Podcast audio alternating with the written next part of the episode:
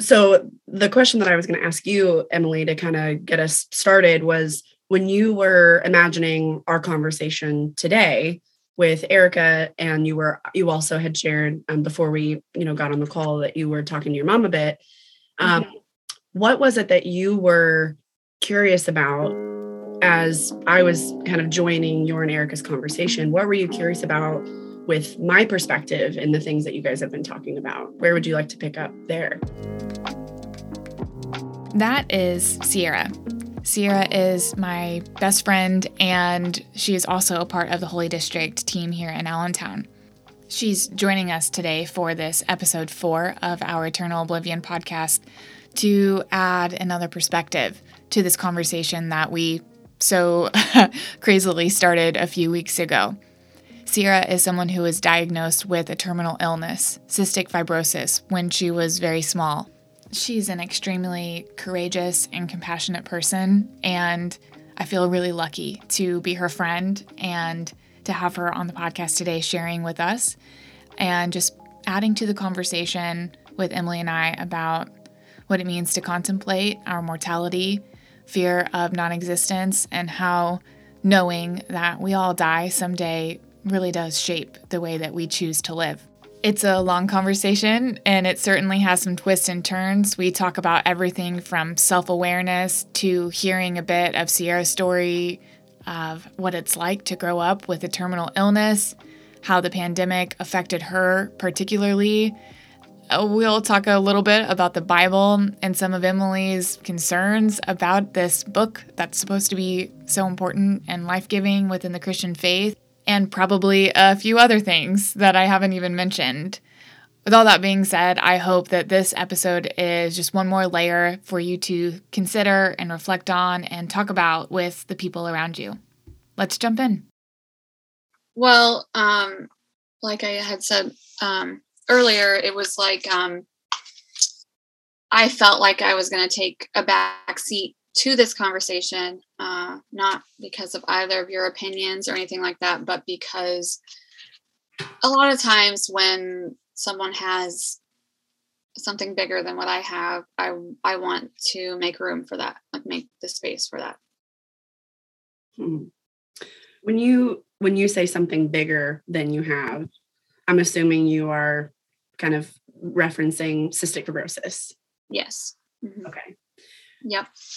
Okay. I think this is a, this is a good place to start mm-hmm. um, because the first thing I I guess I want to um, push back on a little bit is this bigger this idea of bigger mm-hmm. um, like the bigger hardship the bigger you know focus point of a conversation um, that's something that I know, you know, Erica, you and I have talked about over the course of, you know, the years that we've known each other because it it almost I suppose it's it's a weird form of like self-evaluation and almost shame that can kind of get wrapped into how we think about our own life experiences. oh, yeah, I have a lot of invalidation mm. with myself. For mm. sure, which stems from i would say childhood but also from um, religious trauma i would say mm-hmm. yeah okay yeah. Mm-hmm. Well um yeah that that was just something that initially kind of i clued into and i wanted to maybe name before we even get too much into our conversation because i think um going into this with the frame of mind that well whatever I would have to share wouldn't be as important because she has cystic fibrosis. Um, that will, I think, just alter our ability to really dialogue. Um, yeah. And, and you being able to bring really important and relatable pieces to the conversation as well. Um, and I don't see you that way. So I guess I'm I'm just naming that because there are a lot of people that could be listening where my experience is a piece of cake um, you know, compared to something else. And the idea here is that we are speaking to a through line of human experience, not the specificity right. of the experience. Right. Yeah. So I'm really glad that you said that, Sierra, because I hear you and I affirm that whole idea. And I also want to say that there is something really important about the specificity as we're sharing our stories and we're creating the space together because i think the particulars are the place where people can actually intersect with their story and that gives them something to hold on to and relate to mm. and so we can toggle freely back and forth between these broad experiences that we have just as human beings mm-hmm. this the fear of death that's human um the uncertainty about what happens after we die i mean clearly no one can know for mm-hmm. sure and what that does to us and we all would probably if we're being honest with ourselves say that we have some level of anxiety about that and then to zoom in on emily's experience like we have in these last few episodes and say this is coming from Emily's perspective as someone who uh, would you Em, would you say deconstructed? Would you say that you deconstructed your faith, or is that uh, kind of a trend word that you wouldn't necessarily identify with? Yeah, I'd say that. Mm-hmm. Someone who deconstructed out of a Christian, you know, particular Christian worldview, and as at no- the beginning, it was more of a identity crisis, and then it, it felt like I needed to have that reflection. Yeah, yeah. if that's deconstruction, then yes. Yeah, and now to be someone who doesn't identify as a Christian and and as a mom and as someone who lost a loved one and your interaction with death is unique to you.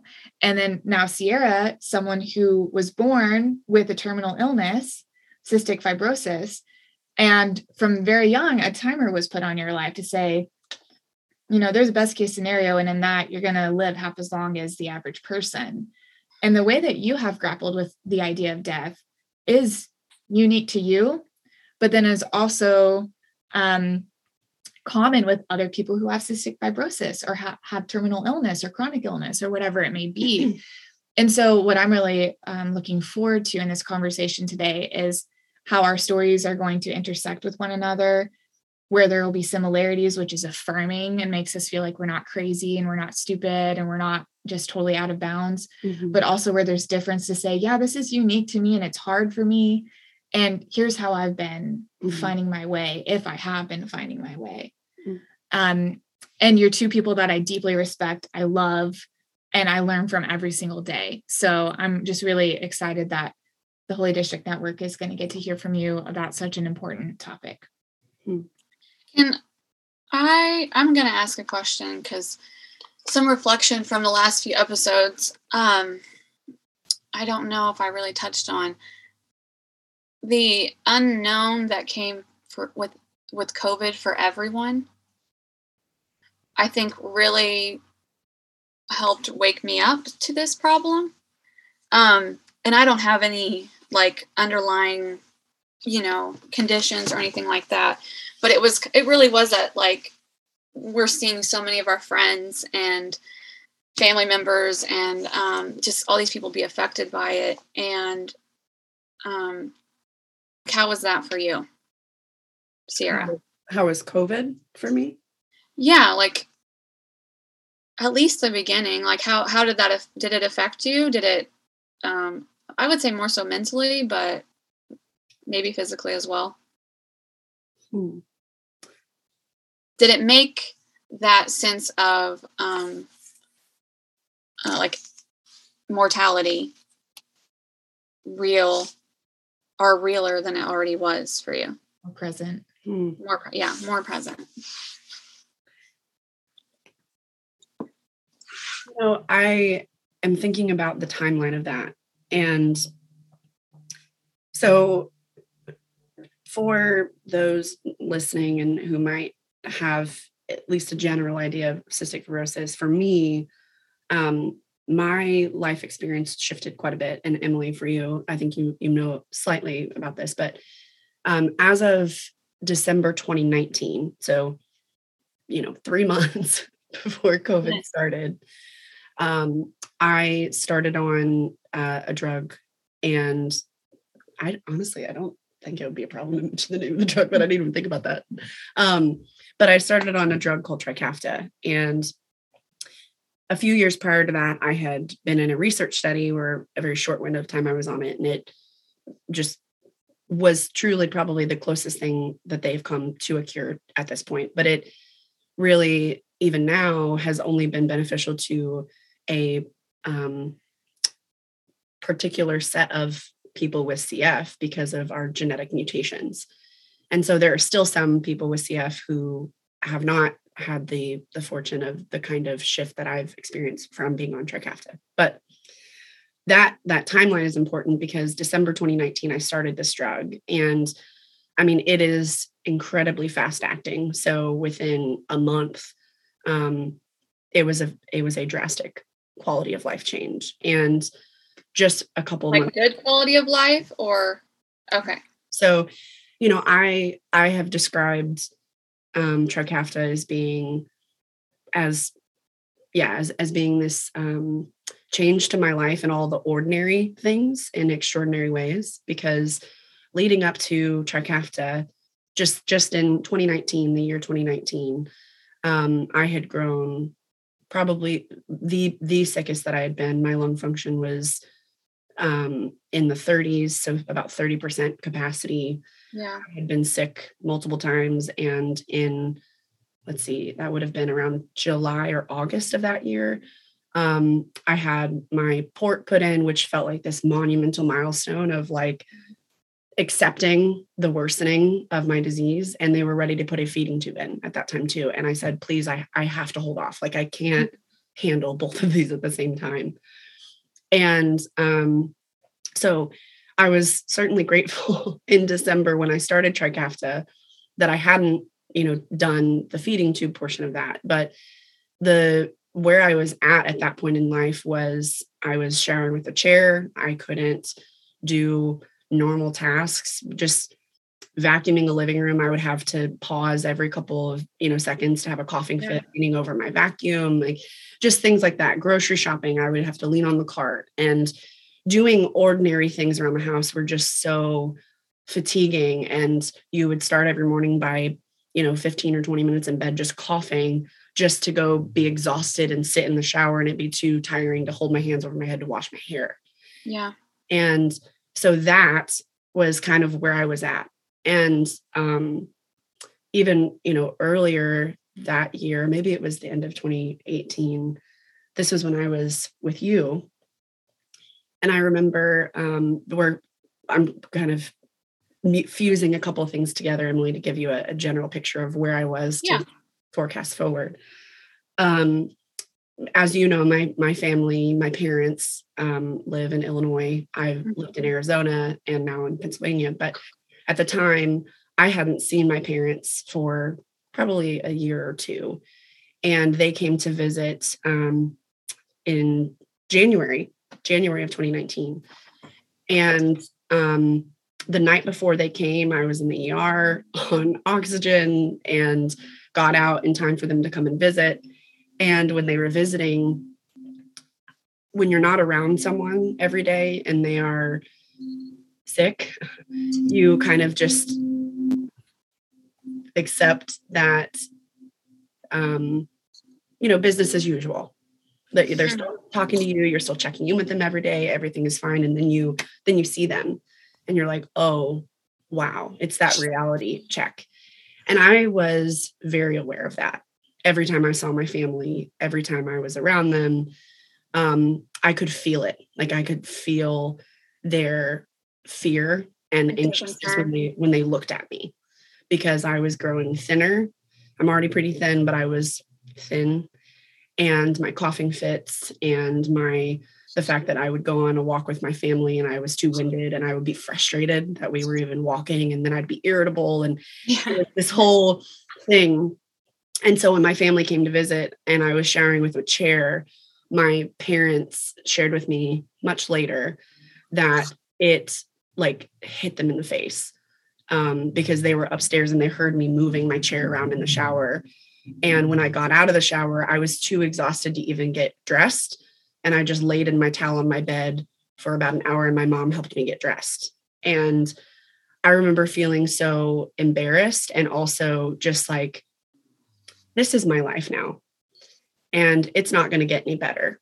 It, it gets worse from here. And having to deal with that on my own and also know that my my parents and my brothers and my best friends everyone around me was watching it Mhm. was almost worse because it felt cruel to even continue like being in relationship with people who are just going to have to like watch you wither away um and so that was the that was the quality of life then.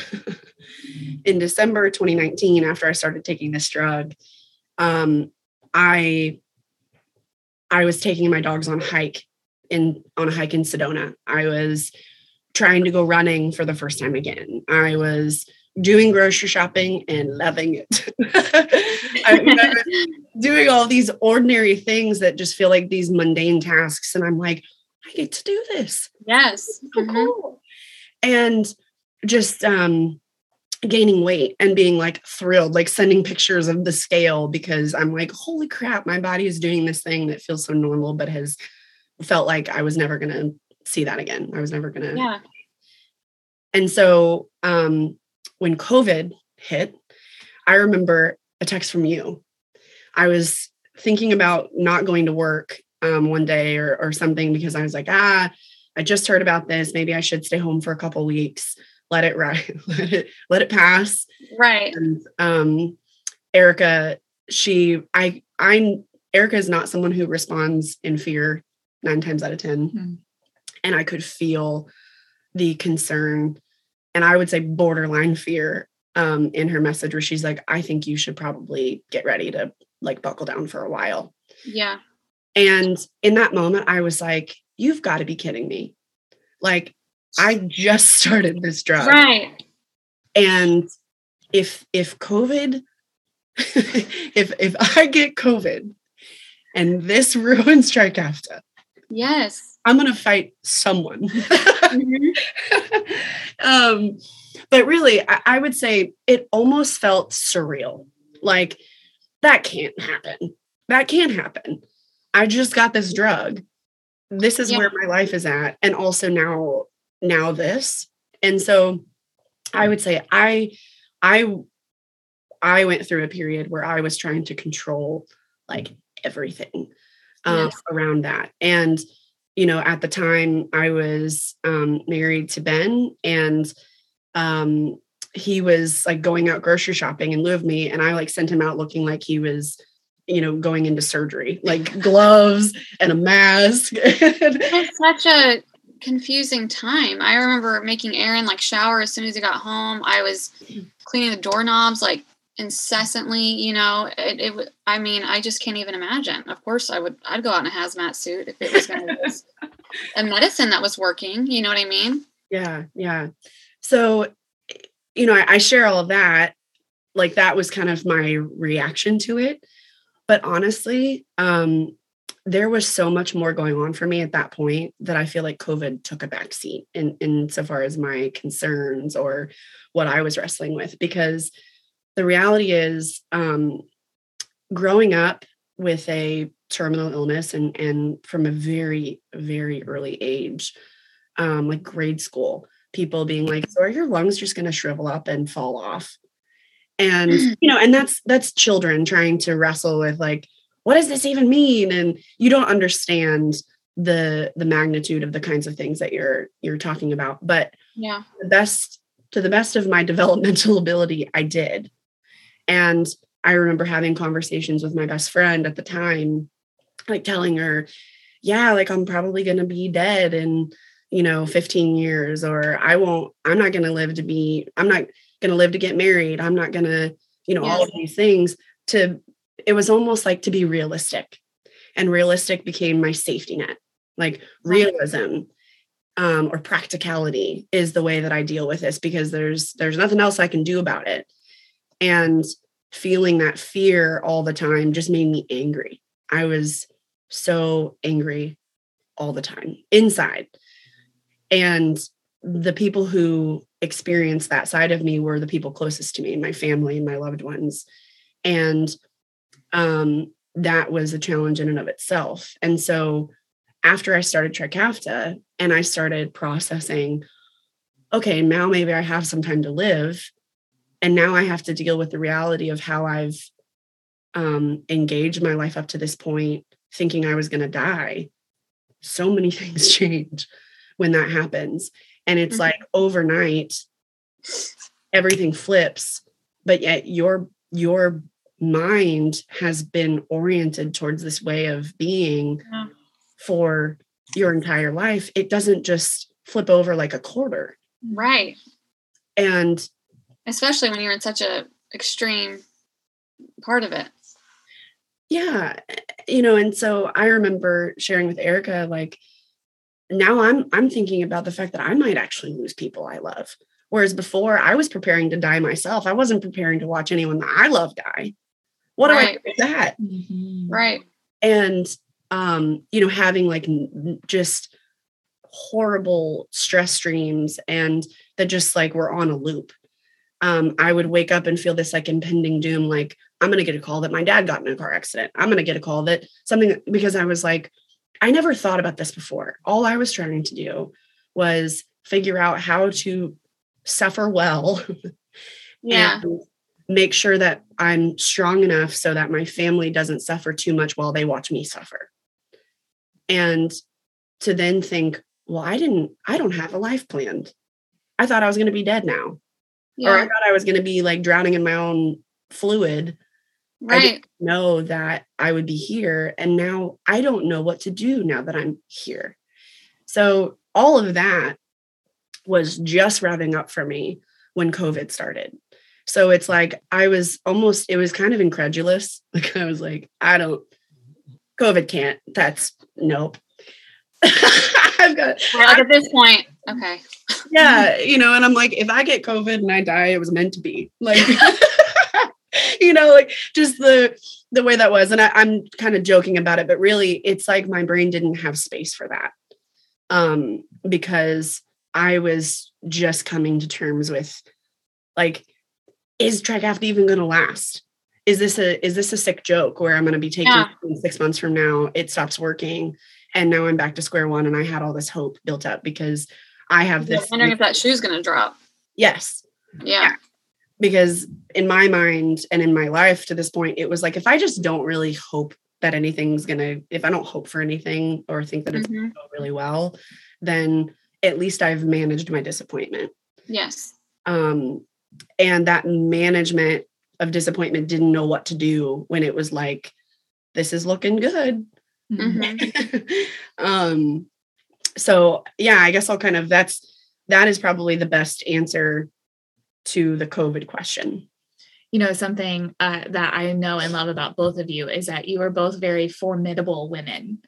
And it's almost almost like whenever you were answering that question sierra and you're like covid like screw you. Like there was a point when you're like i have been through too much for this to be and would take me out. yeah and and on another hand uh, uh, being your friend and walking through life uh, you know good bit of life with you so far there is that reality that you were just naming that you were you felt the immediacy of death you felt your mortality more than most people will because you were reminded it every time you took a breath every time you tried to when you take a shower when you go to the grocery store you had this constant it was like a ticker you know Mhm. going off in your mind and that shaped the way you thought about yourself that shaped the way that you were able to relate to your family and loved ones that, that shaped decisions that you made or didn't make for your Mhm. life and um and in a way you were so busy surviving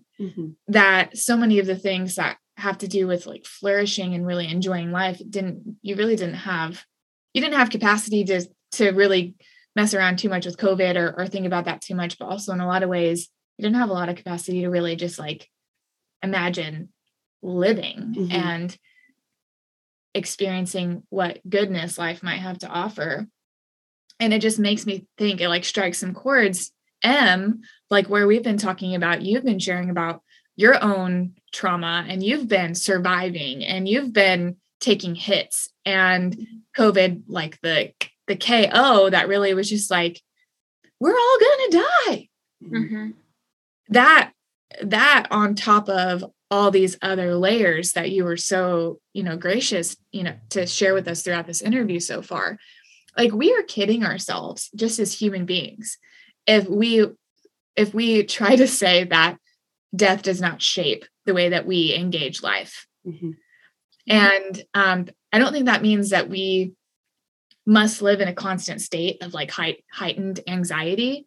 But if we aren't willing to really look at it and be open eyed, we are going to be missing so much opportunity for insight and self knowledge, um, which is something that uh, to circle back, I say you two are two formidable women. You are two people who are really ruthless when it comes to being reflective and accountable and um, paying attention to yourselves and, and why you do what you do and wanting to to grow as a person. And so um, yeah, that's almost kind of a summary statement, but also a kind of a softball toss to say, what do you guys think of that? Either of you? Does that resonate? That's how it feels being your sister and your best friend and just loving you and just witnessing your life. It, does that feel fair or would you say something different? It's painful to me. Mm. Yeah, it truly is. Because, I mean, when you are so self-aware that like you want to enjoy it you want to enjoy whatever this is you know you want to enjoy life and um there's just there's just so much around you that's like being affected and um like i said unfair to me to the world you know to my husband to my best friend or whoever it is. It's um like it's it's just it's kind of mind boggling to me how much I feel. Like it really is like um because like I've shared with you that vulnerability to me is like a part of my personality. So when people are saying like I um, I love your vulnerability. Like, thank you for being so transparent. I don't really know any other way. And that's not like speaking um, highly of myself, that's like, man, I just wish I could take a day off. Mm. Like, I wish I could hmm. um, just turn it off for a minute. And even when I think that I kind of have, um, you know, sometimes I get just really hit hard. So, I mean, there's a, there's joy to it, like feeling so deeply with things, but um, you know, it's it for my world it feels very difficult to navigate. Hmm. yeah yeah. Did you have something that you wanted to say? I, I have some more questions that are coming to mind that might take us you know further elsewhere into the podcast yeah. Um i think the thought that came to my mind which it was forming as you were finishing your question and emily even at the beginning of what you were sharing that i guess i've never uh, really put words to, but um, I think the thought of how you referenced like the that ref- self-reflection and that you know sometimes it's it's an asset and sometimes it's a real big shadow mm-hmm. Um, and you know one of the things that i know um had really influenced how i thought about um, my friends and my family, um, I would I'm gonna you know date this like pre trigger to pre T and post T. um, and I I kind of alluded to it a, a, minute ago, and we even talked about this a couple months ago, but um, that it it felt cruel to have people love me. Um, pre I could hear that when you were talking. Pre yeah, I could hear that. Yeah, and and then it and then i was critical of myself and i you know was very aware of how angry i was and so i would be angry because i feel all this stuff even down to like i'd be you know sitting in a conversation and i feel the flutter in my chest and i can hear my my the mucus moving in my like in my chest but i hear it in my ears almost like a heartbeat in your ears yeah. when you're hot or you've run and that was there most of the time. Like i i started sleeping with a sound machine so i wouldn't hear my own breathing. Um that would like keep me from falling asleep. Um and so i would get frustrated. Like it was just i was at this like baseline level of irritation all the time. And i would respond to my family out of that irritation. And then when i'm by myself i feel grief about how i've responded to my family. Yeah. And i'm like this is how they're going to remember you. Mm. Like, what is wrong with you?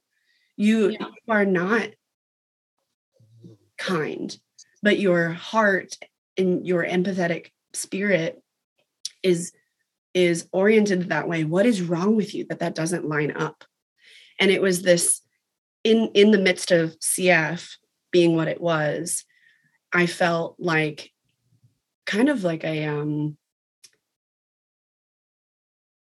i guess i guess maybe ugh, i hate this word but the the failure thing was there for me or or an inadequacy i think is probably a better mm-hmm. word because it felt like you're not measuring up as a daughter you're not measuring up as a sister you're not measuring up as a friend because the world revolves around your own suffering because you're irritated all the time right you can't snap out of it but yet i love everyone so deeply in my life and i care so much mm-hmm. for them but it's this whole other thing that i'm going through is preventing me from showing up in those friendships.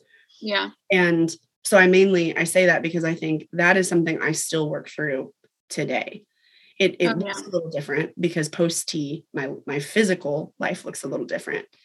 But how I think about how I interact in my friendships and with the people that I love, and how that that uh, all kind of shaped around this larger way of seeing the world of like you can lose anyone that you love at any moment yeah. and how do we take advantage of the moments that we have and that being and me being particularly attuned to that because I lived my entire life up to this point feeling that way, but because but for myself. Like yeah, you know, every fight that I had, it's like, well, I need to circle back around on that because I don't want them, I don't want this to be how the time that we have is spent. And well, and see, like with um we did this podcast before um the heaviness of like our uncle knowing that our uncle was going to go sorry.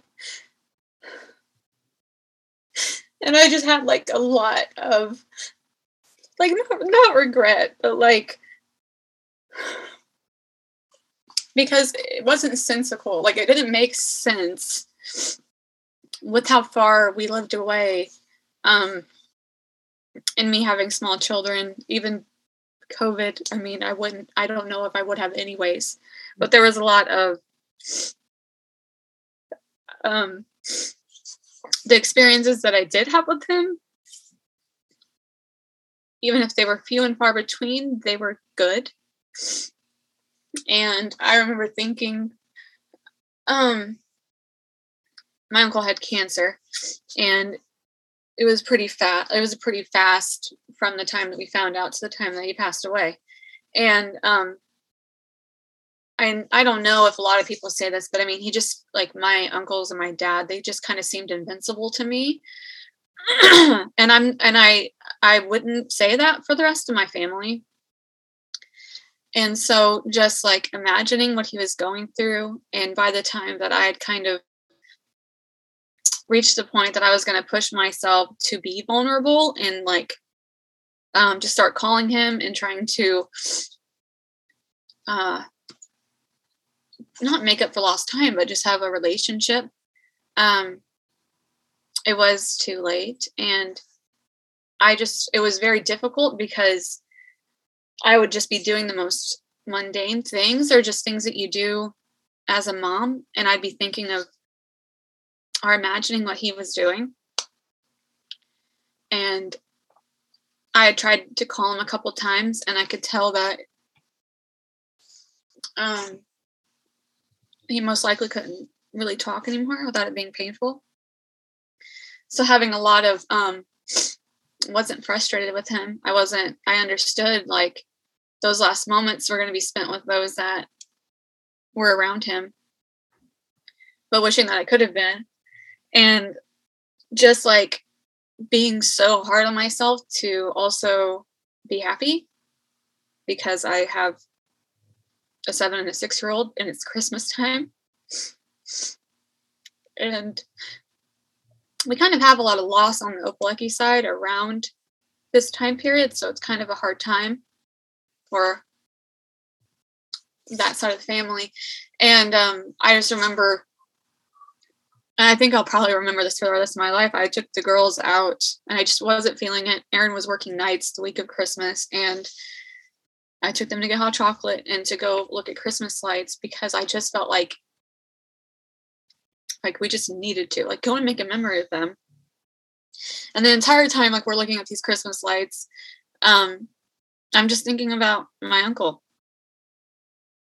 I'm like, I wish he was out doing this. I wish he could see. I wish he could experience, you know, um, that like with his grandkids and stuff. And I texted him. Uh, I texted him. I, t- I told him that. I told him that I loved him and I was out looking at Christmas lights. And I wish that I could see him. And I wish that he could experience that. And I told him that I just like wish wish him lots of joy and peace right now. And he responded like two days later. And um he, he told me Merry Christmas and that he loved me. And that was the last time I spoke to him. But I didn't have a lot of regret. And I don't know if I call it regret, but I didn't have a lot of I didn't have any regret when my grandpa passed. It was not expected. And like in the podcast, it was scary because I was sitting in this room and I'm like, it's it's our turn to start being the adults that have to do this. I'm not the kid running around anymore, not understanding where I'm at. But like with him, uh, I mean, the notion of this isn't fair was so magnified for me because it just seemed like a really painful way to go. And um, he was like an anchor, I guess, like in, in that side of the family. So there was just a lot of hurt. And then it started kind of being real for me for that side of the family, who's always been this invincible, like larger than life um, type family. In my like in my perspective, in my perspective, like they're, I just remember always like looking up to them and thinking like I just had these cool Californian you know, uncles and dad who were just like built like a GI Joe. I mean, literally, and they come into town and they look like they have a spray tan, and that's like just like their natural coloring. And then to imagine that, and then to imagine um, having conversations with my dad, and as invincible as they felt, like I felt like they felt their mortality more than most because they just kind of went at life pretty hard, you know? I mean, so like having to hear uh, my dad wrestle with it and my oldest uncle wrestle with it, but not uh, um, like trying to make it okay when uh, you could just really hear the fear, you know. And I just remember thinking like I remember wondering and it made me feel bad of like he was such a logical just like he was so pragmatic. And I remember thinking like is he scared? And is there something that he's reaching for? that is going to make him feel better. And I had conversations with my older uncle about that, but it just really magnified it because um, it really was like someone that was like fundamentally like a part of who made me and I didn't realize it. And to think of what they're going through and maybe that they were even okay with leaving because it was just a little too hard. Yeah, I just didn't feel fair and it was just really difficult and not being able to kind of process it the way that I wanted to made it harder and made it a little bit more um on the angry side of things, you know but I kept feeling him throughout this podcast a lot because a lot of the death that I experienced when that podcast was going on had never really been this personal to me. And I, I had a lot of, like you said, stress dreams. I had a lot of dreams. I would kind of like almost like pray to him before I was going to bed in the weeks that he passed. Um, kind of hoping that he would like talk to me somehow, but that didn't happen. and it just kind of made it like all that more real to me that even if it's not, even if I do live a long life, like um, I'm going to be going through this with the people I love most. And I, I just hearing my mom grappling with this and she's 20 something years ahead of me um it just makes it kind of hard to bear you know? It just kind of makes it like i just haven't uh, now i'm just at this point where i just have to kind of like push it out of my um, thought process when it's when it it comes on. A lot of it is just a lot of it is like by, when i'm going to bed or something you know? But it, it has made it i was actually doing a lot better with it at the time of the podcast mm. and then um when that went on that was just like it was just constantly hitting me in the face and i was having a lot of like inner turmoil, turmoil with myself of like you better tell every single person that you cherish them and the importance of it while also being so frustrated that um, I'm losing someone. You know what I mean? Like trying to be both happy and then sit with grief at the same time. Am I allowed to grieve? Am, am I allowed to enjoy, you know, together? And I know for, I know Erica was able to make it to uh, his wake and everything. And it's also difficult when we're not from a really affectionate family because I feel like a lot of my um, empathy or sensitivity has been used against me. And so I don't let myself like in relationships kind of like I'll do this and I'll cry at my uh, you know at home by myself in the shower but like even my husband didn't really know the weight of this because you just don't I don't know. I just wasn't taught to really when I expressed these things I wasn't meant how I wanted to be met I would say. So there's a lot of like buck up you know do what you're supposed to do. Don't put your feelings on anyone else. Um, you know, you just deal with it.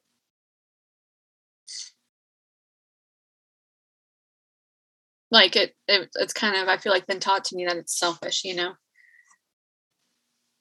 Selfish to share your pain. Yeah, share my pain. Um, to even feel my mm-hmm. pain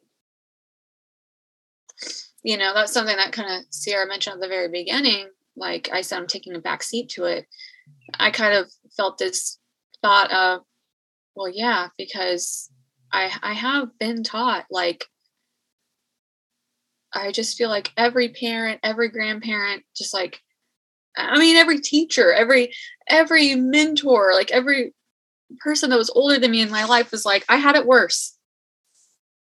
Well you went through this but i went through that and it just was like we couldn't we couldn't both simultaneously go through something hard even if they thought that theirs was harder or if it was. It's like um i was taught that like no i had it worse. You're fine. Smile. Like you're fine. You know? So that really does i guess i didn't think about it that way but it really does um play into like my own inner voice and then also how I react in relationships or act in relationships.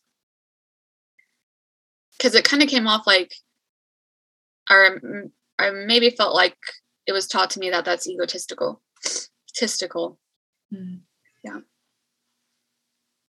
Yeah, you know, I think um Sierra, what you modeled for us at the beginning of the podcast is really important because you know emily's describing this echo chamber that she grew up in we a lot of us probably grew up in where what you're hearing constantly when you are feeling deeply and expressing that from a child on is invalidation. And i think um uh, to give the benefit of the doubt like this place of trying to say like we don't we don't want to create a victim mentality. We want you to be accountable and responsible and you know whatever but what what it does is it it invalidates you and it and it teaches us to compare our stories to one another to, to evaluate whether someone's pain is worth uh, considering. Um, and it yeah it just bounces off you know your teachers your parents your grandparents your mentors your your pastors your whomever. And it becomes an inner voice. And then uh, someone like you comes along and says oh you know actually we don't have to do that. Like i right. i care about your pain and they can both exist in the same place and they're equally valid. And it's we we don't have to play by the rules of that game where some people's pain is worth talking about and some people's pain isn't. Um and if you can do that for me and i can then do that for you and then emily you can do that for lennon and aniston and aaron and I mean, we can create our own echo chambers. Um, right. And I do want to say, um, you know, it's generational. The changes are generational. And I really do believe that like our parents did their best, uh, that are, are, but it's with what they were given and what tools that they had, you know. Um, it's just that that's that is what I experienced, and um, yeah, I, I it's just been in the last I would say five years that I I'm starting to see like uh, just how hard on myself I that I am, you know, and that I just don't I don't really give myself the space that I try so hard to give others. Mm. yeah. Emily, you and Sierra both named anger, like as an emotion that you are noticing come up for you. Sierra, we've talked about this at length of like the place of anger in your life. And anger is some not always acceptable to people. Sometimes it is. We won't get into that. Um, my thoughts on that. But what um what I'm what I was feeling as you were sharing about that, especially Sierra, is I think so many of us in the age of COVID are feeling that sense of like, there's a person I want to be to my kids. There's a person I want to be to my friends. There's a person I want to be to my partner, my spouse, or whomever, um, to my friends. And I'm not that person. like I, we, we have felt the, um, whatever it is, the irritability, the frustration, the overwhelm it was like at a two or at a five or at a seven or a zero or a one, whoever you are. And for the last couple years, it's just been rising and rising and rising because there's only so much that a person can take. There's only so much that a community or a society can take. And I think we all have things that we're feeling a little angry about. We all have things that we're at least a little angry about, frustrated with the way things are. Um, and I think all of us are operating at a threshold where that irritability is breaking through a lot more than we would want it to, a lot more than we would want it to. Um, just as a whole, you know, we're just a little, ugh, like we're afraid at the edges. I'm curious, Sierra, what would you say if people listening right now are like, yeah, that's me? Like I've felt myself being short with my kids.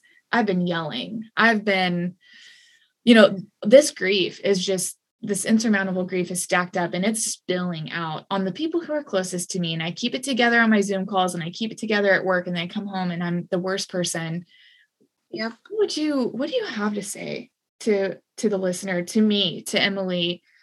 Do you have some insight for us having gone through this? Like as your life right? Not not just an ep- like this extended episode that we're experiencing mm-hmm. but this is years of self talk and frustration and dealing with your cystic fibrosis, I have watched you learn and grow so much. And I just, I'm guessing you have some insight for us. Hmm. Um, No pressure. no, I I do. I have I have generally a an umbrella thought that can then be kind of broken down after that. But what I noticed when I noticed there a change happening in that area of my life was when I kind of decided um, trying to keep it all together is exactly what is causing me to implode. And and also um the um the richness of my relationships to be um impacted. And you know i i know that there was a distinct shift in my relationships with my family um when i started attempting to and initially it was you know they were i fumbled. You you do. You It's just clunky. yep yep. It's very um childlike because you're starting something new. You're you're learning to step out of this thing that you've always done that even if you don't enjoy it that it's been comfortable um and you're trying something n- new on and it's going to feel awkward and it was at first. But you know i it took me saying okay if i want if i want this relationship dynamic to be different the only the only person that i really can count on to move towards that is me. And so i started to take some time about like why am i so angry like what what is going on when i'm that angry or when this is going on and you know unfortunately this happened unfortunately and fortunately depending on how you look at it but there was a lot of life and there were a lot of relationships that had a great deal of time under under the belt where I was angry and I I responded and acted out of that. And I would say um coming to terms with the fact that I can't go back and change things. All that I can do is be reflective and accountable to to what I was and to try and start naming that. And then moving into a um space of I know we mentioned vulnerability earlier, but to expound on that a little bit, to actually expose myself for what's really going on, which feels messy. And I know for me, sometimes that means I, I may not feel understood because if someone else is not in the same headspace as where I'm at, then me exposing myself and me opening up all of whatever might be going on underneath the anger, they might not know what to do with that. And going into that, I have to know that me choosing to um, engage someone out of genuine vulnerability and being willing to um, be shaped by something other than the anger. And so we, we can fill in the blank on other whatever your other is. For me it's been trying to figure out what does it actually look like to to be a loving person that shows up as my whole self. And when i was angry it doesn't matter. When i was responding out of anger i was showing up everywhere as part of myself because it was the part of myself that i felt like i had the most control over which is you know kind of counterintuitive there because i had zero control over everything that i was angry about and therefore i responded in ways that i was not in control of my my emotions. So the way that looked for me was starting to approach those conversations with the people that i loved and saying i'm i'm realizing i think this is what was going on when i responded to you this way for you know the last month or the last 15 years you know whatever that was and just start fumbling my way through what i had come to understand about myself at that point because the goal was that i i um express to the people that i love who it is that they actually are loving. And um so you know i remember conversations with my mom and my dad and you know even my brothers where i just would say you know i feel the weight of this reputation of of the angry sister daughter whatever. And i know that you guys have had patience with me because i have cf but here's what i'm learning about myself. And really that posture is what has um, carried me through a lot of those conversations because um, having a a um, a statement where I would say like I've figured it out and this is this just to know that probably 2 years from now I'm going to do the same thing again. That right. felt foolish to me. Like I don't for I don't know where exactly where I'm at but this is what I'm learning about myself now. And that occurred through um, honest conversations with people that love me and know me and also through some really contemplative time for myself.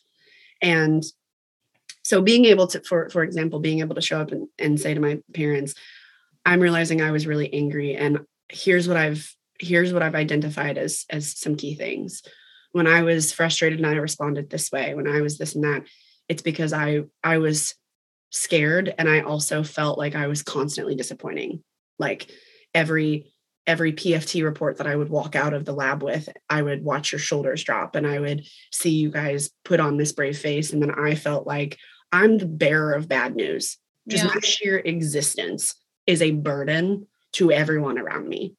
Mm-hmm. And when you think that way, and then you're just like pissed off that you're the one that's making everyone else sad all the time, then you're like, yeah. well, what is this garbage? Um, and so when I when I brought that up, and I'm like, I was so scared all the time and I didn't know what to do with it. And I felt like I couldn't talk about it because I was trying to be strong for you so that you wouldn't deal with things more so than what you already were. And I know how stressful I already am um, or would would have been. And I bring that to the table instead of like, well, if you guys just wouldn't have shown that you were so disappointed all the time, maybe I would have felt better or maybe I wouldn't have been angry. And right. I think we kind of work in the superficial things like that so often because that's that's like the first layer under that mm-hmm. feeling that we have. And that's i think that is the the growth from the childlike um, awareness to an actual maturity into being a whole self is this progression through i'm realizing this thing is happening that i don't like. I don't like how it feels I don't like what they do, whatever that is. So I'm angry at it and they're wrong. To moving into this space of, which is where I, I would say I was, whatever they were doing, whether my brother was chewing too loud or, you know, something was going on, it was them. To, okay, now I'm really, I'm angry because I don't like when I hear it this way. I don't this, whatever. And then that kind of moving through this phase of, well, if they wouldn't have just done that, or if they would have just known that I was dealing with this stuff, then I wouldn't have been. I'm like, nope, that's not going to work either. Let's go layer deeper. And getting down to this thing of like, what's underneath the, the initial feeling? What's underneath the initial thought? And to the best of my ability, can I communicate that to the people that I love? And do so in a way where I'm saying, I just want you to know me better. And I want to be able to show up in a in a healthier way toward you. And right now that might just look like i'm i'm sad. That might mean i cry and i don't really understand why. That might mean i try to tell you this is what i'm learning about myself. And for whatever reason that was hurtful to me or i feel stressed or whatever. And it feels really like stupid and um, remedial in the moment or you can feel stupid in the moment. I did. Maybe not you. I did I felt stupid. um, but I noticed that there started to be a shift and it felt like I started, it was a, it was a um, kind of self-fulfilling thing that started to happen in the same way that my anger was. And that process helped to move me into richer, deeper, more meaningful relationships with, with the people that I love. And it didn't mean that the fear was gone because these conversations were happening even pre-T. um, they have you know grown more and more post T as as I'm just in a different seat of life and I can see things even differently than what I did at that point. But that is the piece that I would say is kind of a um, you can pick that up and drop it into any type of scenario because it doesn't matter what the initial feeling is, what the anger is stemming from. Mine, my anger stemmed from a different place than what your anger might am or Erica's, or, you know, whether it's about things going on in our worlds, in politics, in your personal life, in your family, in, you know, whatever that is, that ability to recognize the layers of internal reflection and then figure out how do I show up as my most true self right now. And that may not come initially, but having people that are trusted that you can explore that with and to be coming from a posture of I'm learning things about myself and that's got to be enough mm-hmm. right now. Mm-hmm. Um, that's kind of how I've ventured through all yeah. of this and i have seen truly um, a big transformation in my life and in my relationships that i make now mm-hmm. um, you know the new the old relationships family friends and also the new ones that I, I make now i just notice the change in myself of how i step into those and how i'm able to hold space for myself and for others because i am learning to do that more and more. Yeah, you know, Sierra, you sharing about that, thank you, because you just walked us through a very complex experience that you have been a journey that you have been on and, and are on, and you did it in such a, a wonderful way and a de- demonstrative way. It made me think of something that Emily had shared with you and with me as we've been processing the, the podcast, these first three episodes as they've hit and there was something emily that you identified and you said you know i just i want to articulate because you and i are in different spaces on our journey of, of how we're, we think about death and our spiritual frameworks and different things like that. And there was something that crystallized for you about something you were you were able to name like i don't like that. Like here's something i've experienced. I feel kind of angry about it maybe or i don't like that. And it, it's like it was churning up for you. And what i was hoping maybe is that if you would be so kind to share that with with us on this podcast.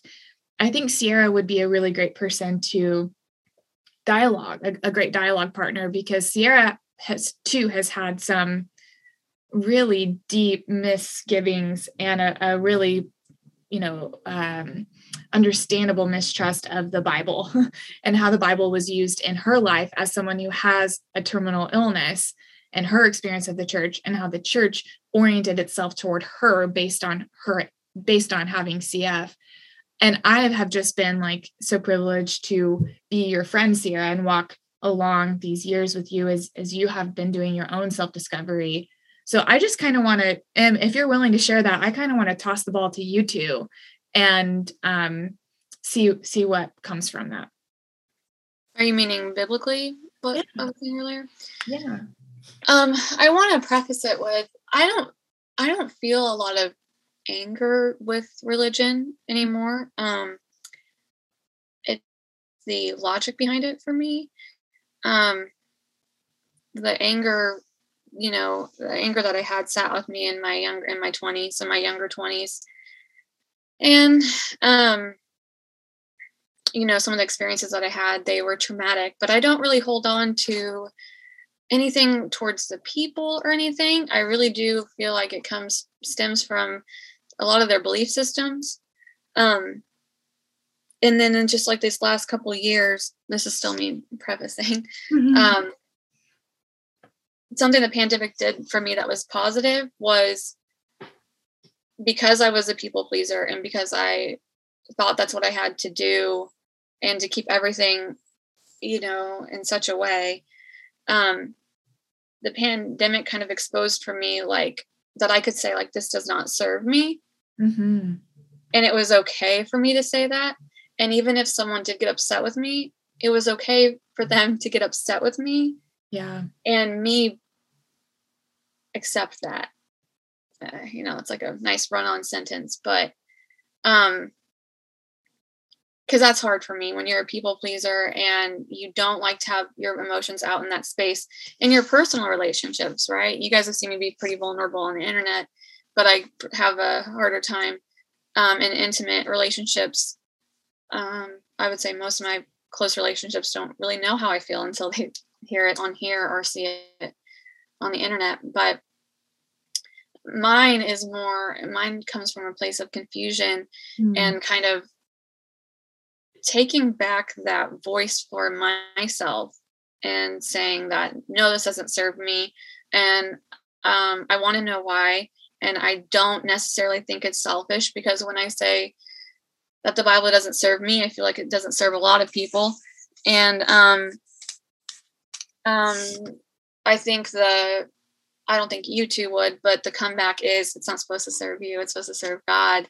Uh, mm-hmm. I think that's easy to say for people that have had more of a cookie cutter, um, like American um, experience or the American dream experience, I would say.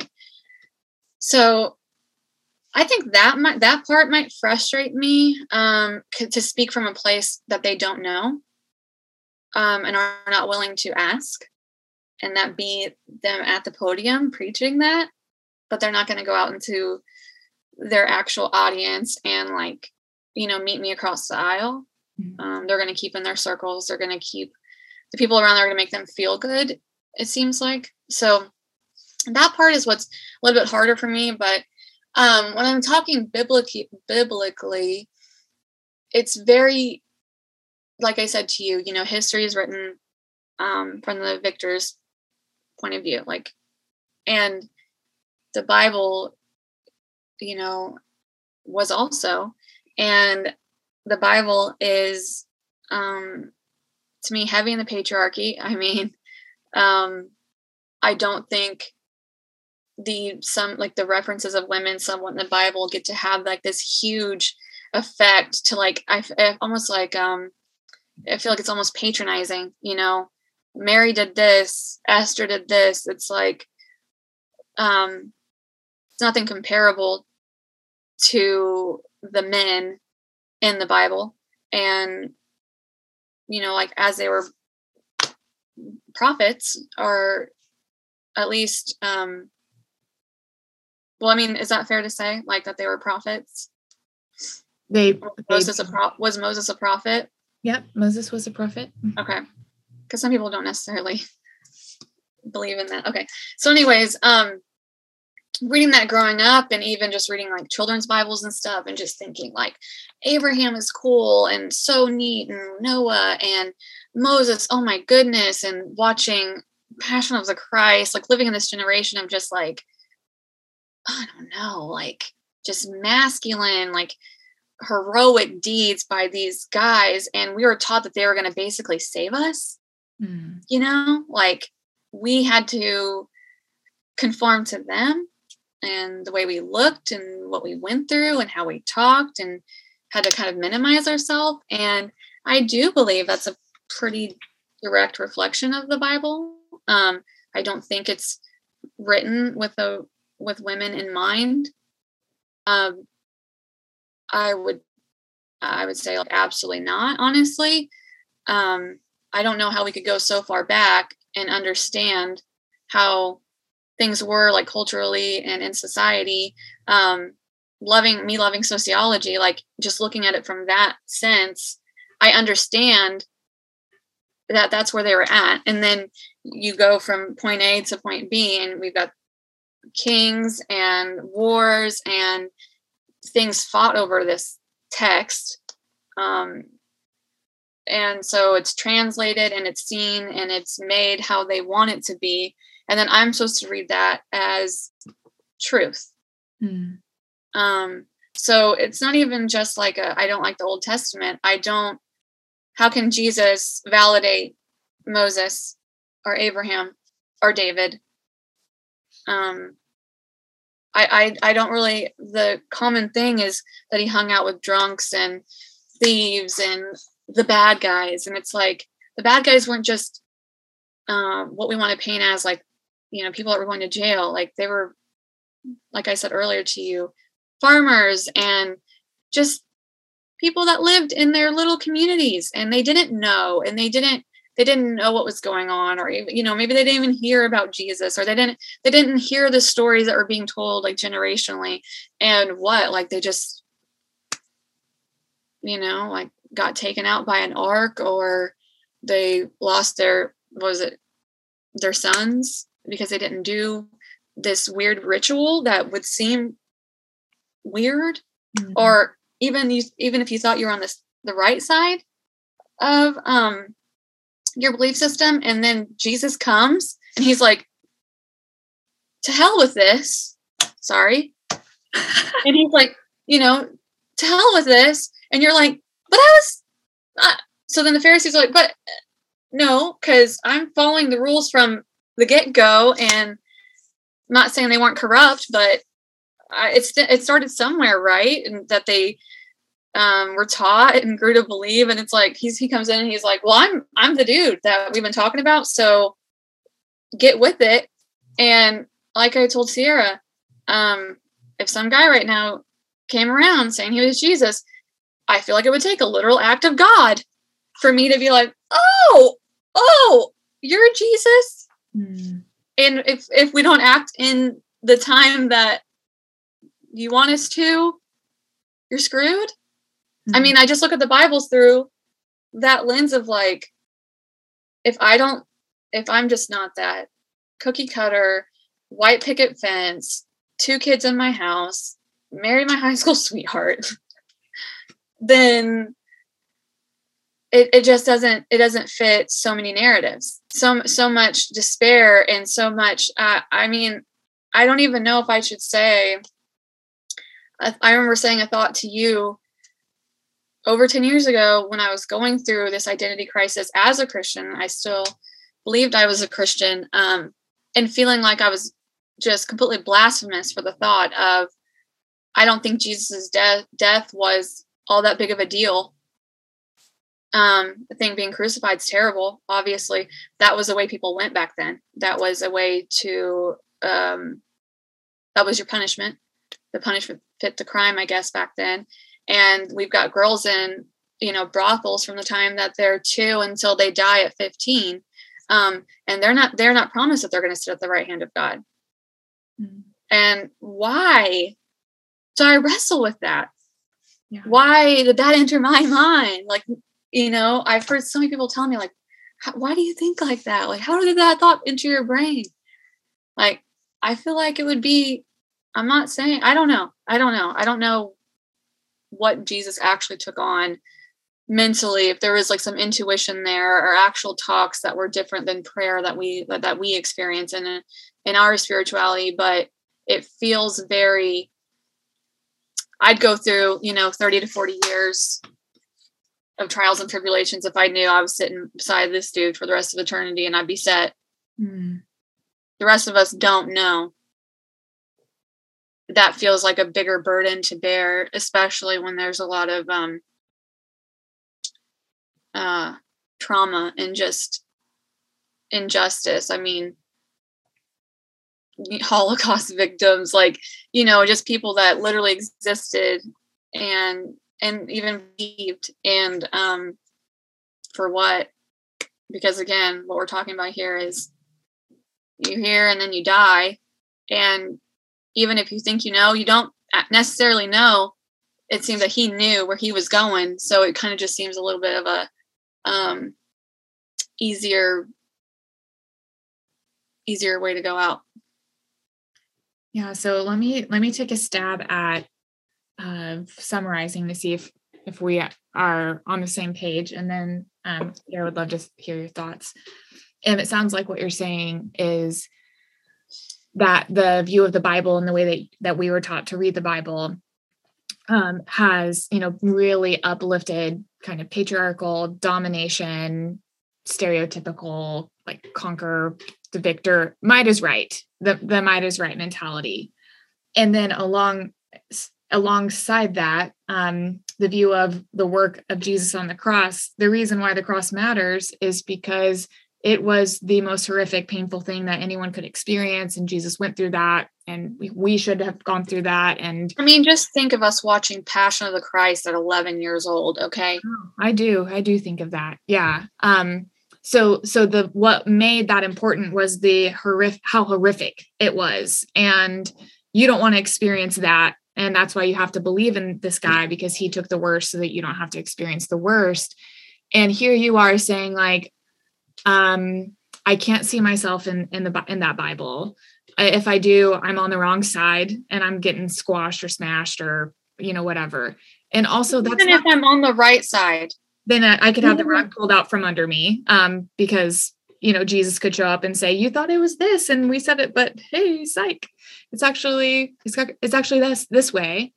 Um and in in the midst of all that it's it's really it's not a compelling it's not a story that you can see yourself in. And it feels dubious to you that jesus would be trustworthy if when he was here and if he really is god that he's like yeah i'm, I'm with that.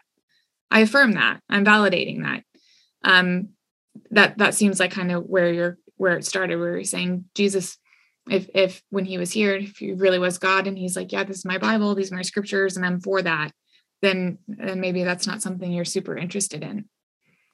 Right and i mean i don't and i i do want to say like it's not just me it's like the way that it's been used throughout history.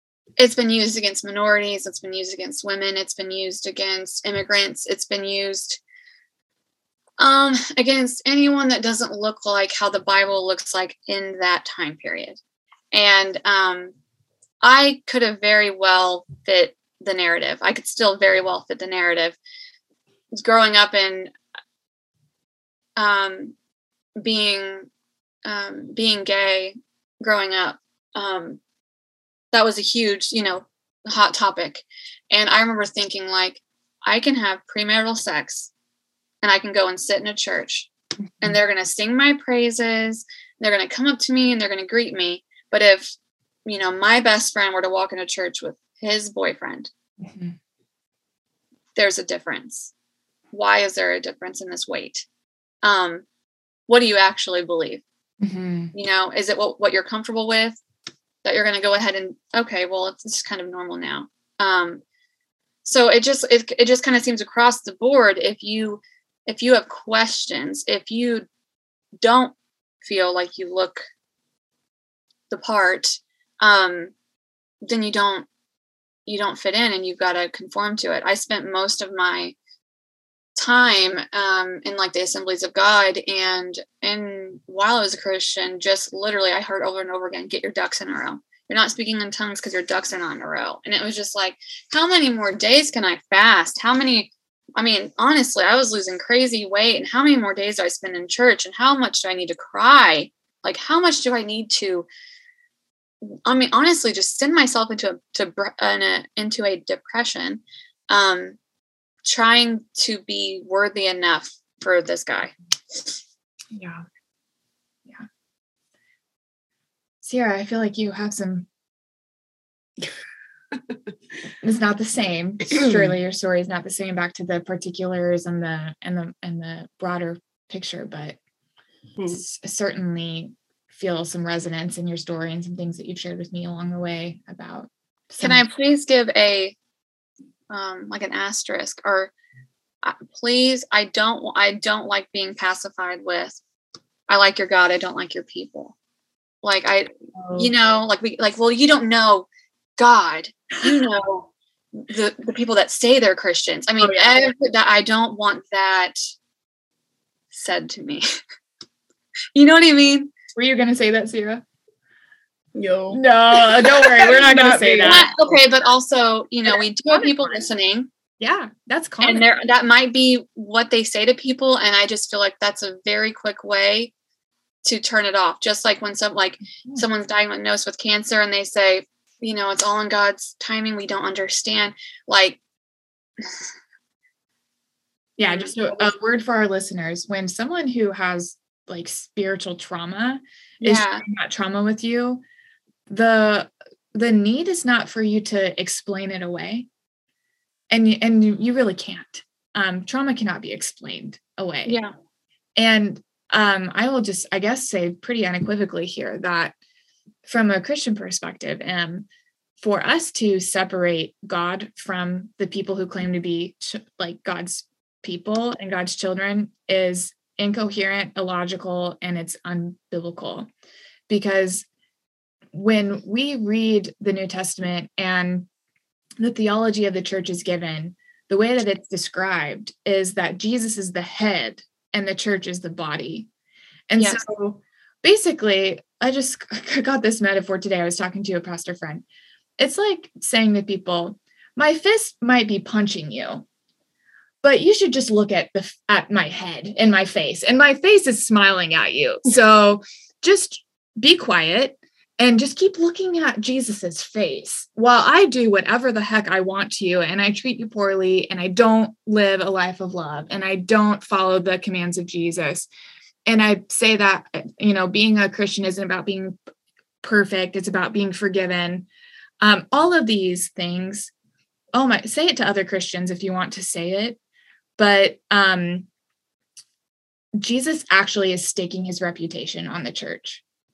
And the accountability is lost. Exactly.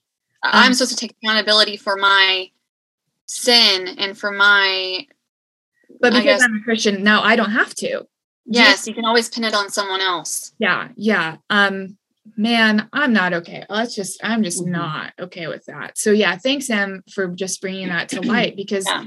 that is such a common thing. Is like stop getting caught up, caught up on people. People aren't perfect. You're here to worship God or yes. Um, but you know it's very explicit in Scripture. Like Jesus said, "You, they will know you are my disciples by your love for one another." And John in um, First John, I think it is, says someone who you know someone who says they love god and then hates their brother or sister is a liar and does not know god. So if we're going to talk about the bible the bible has really strong words to say about that. And it's not if if the church has hurt you then you should just you know not worry about that and focus on god. If the church has hurt you then the, then the church is um sick and needs needs to be reformed and needs to be healed. And people like you and frankly are prophets who are giving us an opportunity to repent as the church and change. Um, and that's a that's grace to us. That's a gift to us. It's not threatening. It should not be threatening to us. And it's not meant to be threatening. not meant to be threatening. No. So yeah thanks thanks for bringing that up. And um for for those of you i know you've heard it i've heard it and it's been said to you like dude i'm I can't apologize for other people. I, I want to. That's what I'm feeling mm-hmm. this urge right now to want to smooth even that over and say, like, that's wrong. I'm sorry. And I can't, I can't do that. But I just want to say, like, yeah, it's unequivocally not okay. Mm. Yeah. And I I the reason why I tossed this question to Sierra M is because I know she that is absolutely not what she was going. That for is sure. not going to be her response to you at all. Yeah. Yeah. Man, um, I guess I'll I'll pick up a little bit um, further on. I won't go back quite as far uh, as far as like um, really smart yet. I was born on one beautiful late August afternoon. August afternoon. oh my gosh. um, you know, I I remember having a conversation, Erica, when I was trying to sort my way through like what what is Jesus and why do I actually care mm-hmm. about who Jesus is? Because up to that point, um, you know, it's it's a strange thing to um, even think about separating my life from the realities of what it is to be a Christian because you know i i would say that um you know growing up my my family my family is a nuclear family and i feel very fortunate to have had the parents that i have and i love them deeply and i respect them deeply. I would say that at this point in my life there there are certainly things that we don't see the same way and i'm okay with that because i know that for them what has shaped them is to some degree what you had shared earlier, Emily. They are doing the best that they know how to do. And they are on their own journey in the same way that I am. And it's mm-hmm. that is that is just true regardless of whether or not they were my parents or a friend. And so having that that mindset um, of just yeah, they've they've been figuring things out along the way and doing yeah i feel like i'm growing up with my kid you know? I, have i've learned so much from that of like i don't even know when you're an adult. Like it just feels like we're growing up together and so i can only imagine for my parents. Yeah. Yeah so i kind of i I guess I'm I'm laying that foundation because um, you know, my experience, as we've already kind of talked about a bit, having been shaped in large part by having cystic fibrosis and that um, really impacting what I thought Jesus was, what I thought God was, and what that was supposed to mean in my life. And really, some of the earliest um, memories that I have of being in the church was just being prayed for constantly, constantly. Um, yeah. You know, being brought to the front of the church, having everyone lay their hands on me, having oil on my forehead, like, yeah. Oh, and and I'm not speaking disparagingly about that. I'm just naming that was my my early, some of my earliest memories and seeing how um deeply saddened my parents were and yet how that was their the lifeline when they have a terminally ill child and they're in this building where they believe that God is going to do something to move mountains and yeah. save their little girl. They were doing everything within their power to make that happen. Yes. And believe that that would happen. Mm-hmm. And so growing up, what I came to know Jesus as was this entity that was supposed to heal me if I believed enough. Yep. If I, if I believed enough and I did the right things, then I would be deserving of being healed. And, you know, there were other things that, you know, were filtered in there. So I'm not saying that that's all my parents told me about God or that's all I was right. ever taught. But the the thing that that settled after everything in my spirit was this is who Jesus is and this is who he has not shown up for me as mm-hmm. in in my life. Um and so then you know you you kind of zoom out and think about all the different experiences throughout life and how i learned to think about prayer. And again prayer was this petition to do something for me and then like a barter. Like what do what do i have to do so that you do this thing that everyone tells me you're supposed to be able to do. Mm-hmm. and you know that created a dynamic where i couldn't even read the bible. I couldn't hear stories. I couldn't any anything that had to do with jesus without having this um, recording playing in the back of my mind of what piece of information in this story is relevant to this thing that I need to learn how to do better so that I can get healed. Mm-hmm. Um, and you know, I kind of just lay that down, I guess, as an initial thing. And I, I almost because you have a different vantage point, Erica, I would say I want to um, maybe ask you as you're hearing me kind of start there. What are some things that you have noticed? or observed like you've watched a movie of mm. my life as mm. as opposed to being in it that bubbled up for you where you're like, I remember this. Can you speak to that? That would be helpful. Yeah. Well, yeah, I mean, I think you you naming that is really great because it does give like an insight into your psyche and mm-hmm. how that was the the filter with mm-hmm. which you understood the Bible and that came up in conversation just as we as we were like, you know, just reading the Bible together or whatever. Mm-hmm. mm-hmm.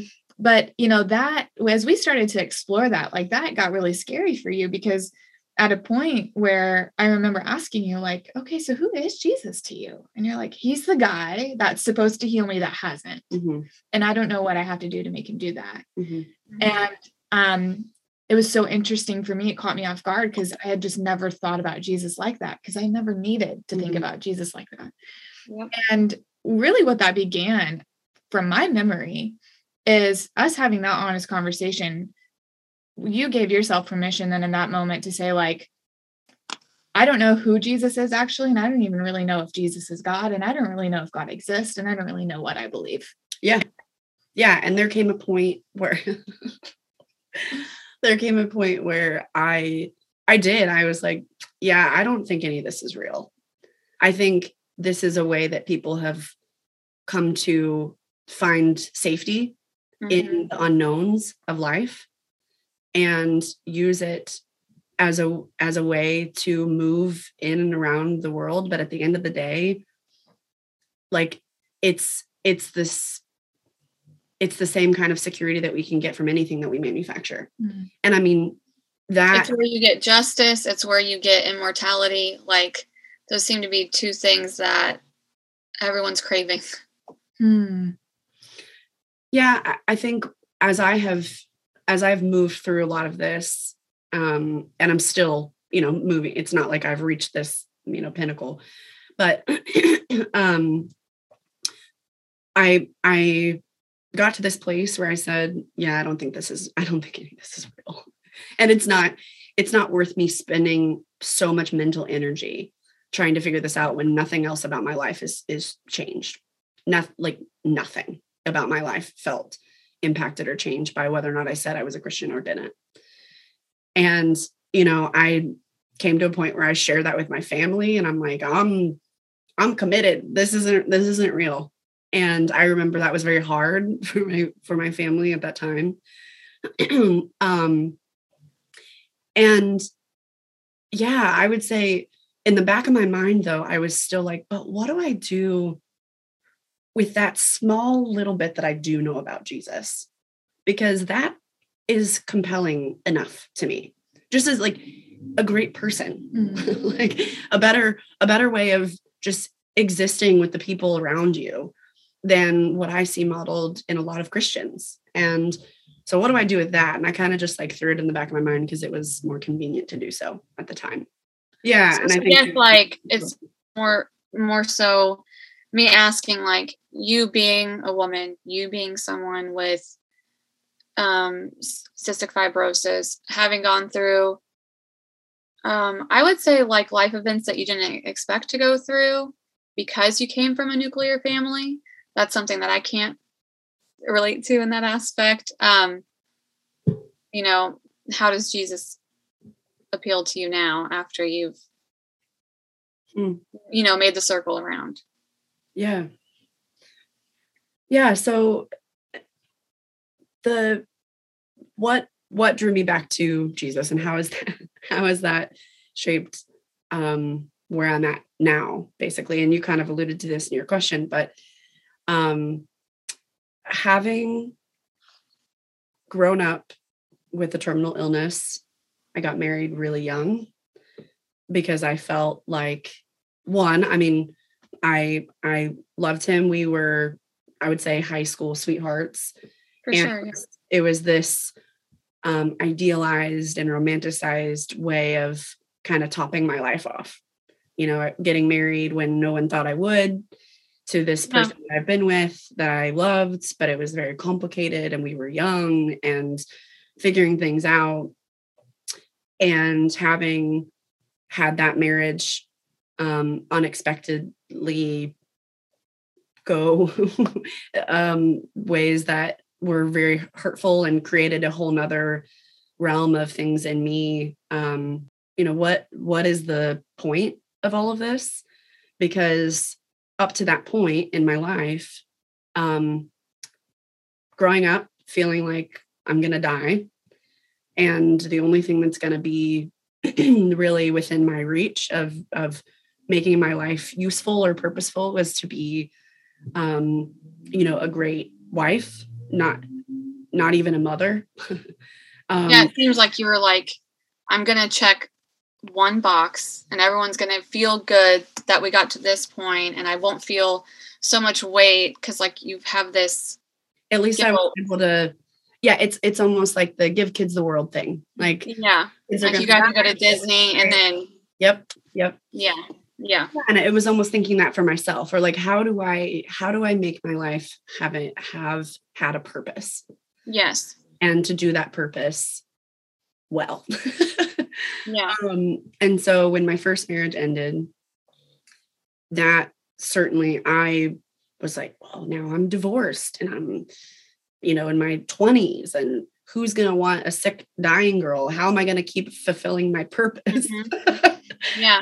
um, and, you know, this is right around the time where I, you know, the overlap here was that was right around the time where I was like, this is all a trash can that's on fire. Like this doesn't make any sense. Yeah, I- what a sham. What is what is the point of all of this? If I was just here to live knowing I'm going to die young before all of my peers and this thing that I thought was going to be the thing that is fulfilling for me now has just ended and I don't know how to move forward. And so everything was on fire um, for me. And And You you know- was getting sicker. and I was getting Getting sicker. worse. Yeah, that's true. Yep. Yep. Yeah. So it, it really, um, you know, just again to be very candid and introduce, like there, there are a lot of dynamics that were going on. And at the time, I had shared with you, I think for the first time, that suicidal ideation was mm-hmm. something that I struggled with heavily.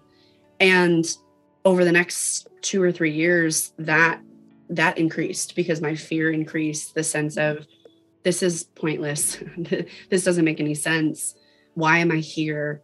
Just to have everyone around me suffer and just for me to suffer. And there, you know, there was a lot there. So that kind of as the the um context for me then also thinking, Jesus, are you even real?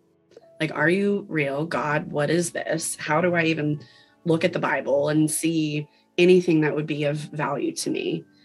And the thing that that lingered, like I, I mentioned a minute ago, was this person of Jesus that looked nothing like the world that I was used to, that looked nothing like what people, what I had heard, even growing up in the church, outside of this one little excerpt where Jesus dies. And we think that it's because we were all so terrible and that he had to die and God hated all of us. And so Jesus needed to put his hand up and Yeah. block the wrath. And, you know, there we are Yeah. and I, you know, started having conversations with Erica about, you know, if this if this is if this is real, then like how I don't even know what to do with with all of the Bible, like Mhm. literally all of it, because there are even things in in the New Testament that don't make sense to me. Um, people just drop dead, and you know, just like what Full is the old Ananias and Sapphira. Yes, Yeah. yeah. And I was just like, I don't get this. And my whole life, I've been raised to believe that this is infallible and this is inerrant, and um, every word has a purpose on this page, and that it is to be held as the single truth. It's brick by brick. Mm. Like, Yeah, that it's black and white. It's Mhm. it's simple. You just read it and you apply it. And I'm like, interesting. So why aren't we cutting our babies in half? Why aren't we, you know, doing these kinds of things? And so I I'm I guess having a I'm bringing it back to this thing that for me was the thing that made me say I can't totally say with confidence that I just absolutely don't believe in anything to do with what I've come to know about the Bible or this Jesus person. right.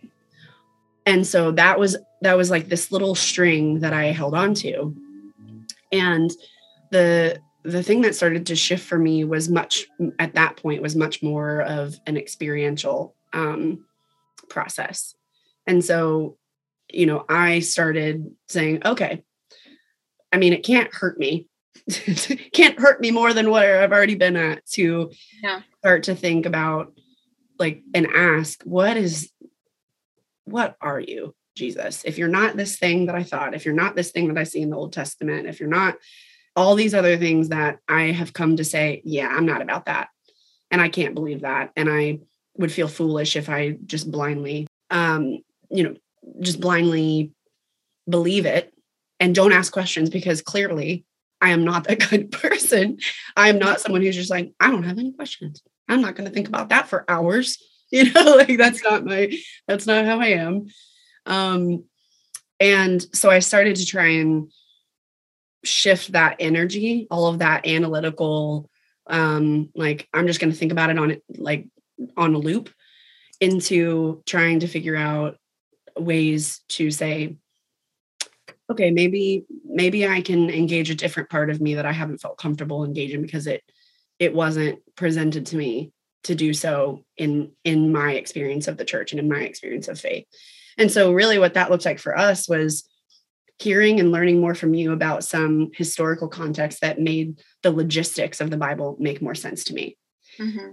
and you know an example of that uh, that i'll just share and i don't know how much you guys have dialogued about this but one thing that made the bible feel less um uh lacking in credibility what what what made it feel as though the bible did not lack as much credibility as what i had come to think it did because i refused to believe that it was just infallible and inerrant and mm-hmm. this is the way it is was thinking about my own experience of my life and how i would describe it and learning that i think the bible was a bunch of people doing the same thing mm-hmm. and that jesus is allowing himself and and I would say God allowing himself to be described on this journey of the human understanding to show the partnership that God is is desiring with with humans and that he's willing to to walk through that with us and that he's not threatened by what that would look like. And for again i'm just saying for me that's that was a helpful shift and that shift kind of works itself out practically in you know a way like this. So when i was thinking about the bible as yep god actually killed all of those women children animals at the end of that war or god actually told abraham to kill his son and then he said wait don't do it. Right. yeah. you know where i'm like that's not traumatic at all. That's a yo-yo god. Like what what is happening? And you know, when I started thinking about and understanding um, through the things that you were teaching me about some some really key points about understanding the time frame time frame in which the Bible was written and how the people who were writing the Bible would have been understanding things, I started to learn that if I or kind of apply my own understanding, if I were to look at my life now and say, I'm a Christian, I believe in God, and this is this is the example of God in my life to this point, and I were to speak it as fact, and I were to write it down and I would give it to someone. The way that that would look for me is God, I was born, God gave me cystic fibrosis, mm-hmm. God put me in the hospital, God did this, God ended my first marriage, God ended my second marriage, God did all these things to bring me to this place so that I would know him more fully and that I would then talk about him mm-hmm. or you know something like that. And the reality is that may or may not be actually true. But it's true. What's true about that is my understanding and my experience and what I'm articulating to other people. And more so, what's true about that is that is describing my frame of mind, my right. understanding, my maturity at that point, and how I'm understanding that. And again, if you want to like, let's go a little bit more generalized, you think about like a, a toddler or a child whose parent says you know you you can't go play today but you can you can play tomorrow or something whatever with your friend. And they're like my mommy hates me. They don't want me to have any friends. They're the worst. And i'm never going to get to go have fun. And you're like oh okay. This this child's frustrated. Mm-hmm. i can see what's not happening. The child actually or the mom did want them to go here did want them to go there but this right. they put in place. The idea is not around the parent the parent is not the person of concern here what we understand is this child was just describing their experience of that in the best language they knew how, or the best language they had at that time in the best way they knew how. And when I started to have that shift, when go back to the the Bible or my understanding, that started to make it more palatable to me to explore, not even to fully understand, but just to explore again. It was thinking about this people who were doing their best to understand what the heck life was in and in a time frame where yeah there was a lot of tribalism. There were a lot of things where we're they were being conquered and they were conquering. And the, you know there was this ebb and flow of um, human history that we can see in other areas but when we're not talking about god we don't we don't see it the same way. But when mm-hmm. we insert god we're like well god wanted these people to kill them. God wanted this, God wanted that, or it was in God's name. And I started understanding this as okay, these were people who were experiencing the highs and lows of life. And when they had highs, they attributed that to God. And when mm-hmm. they had lows, they attributed that to God or their understanding of God.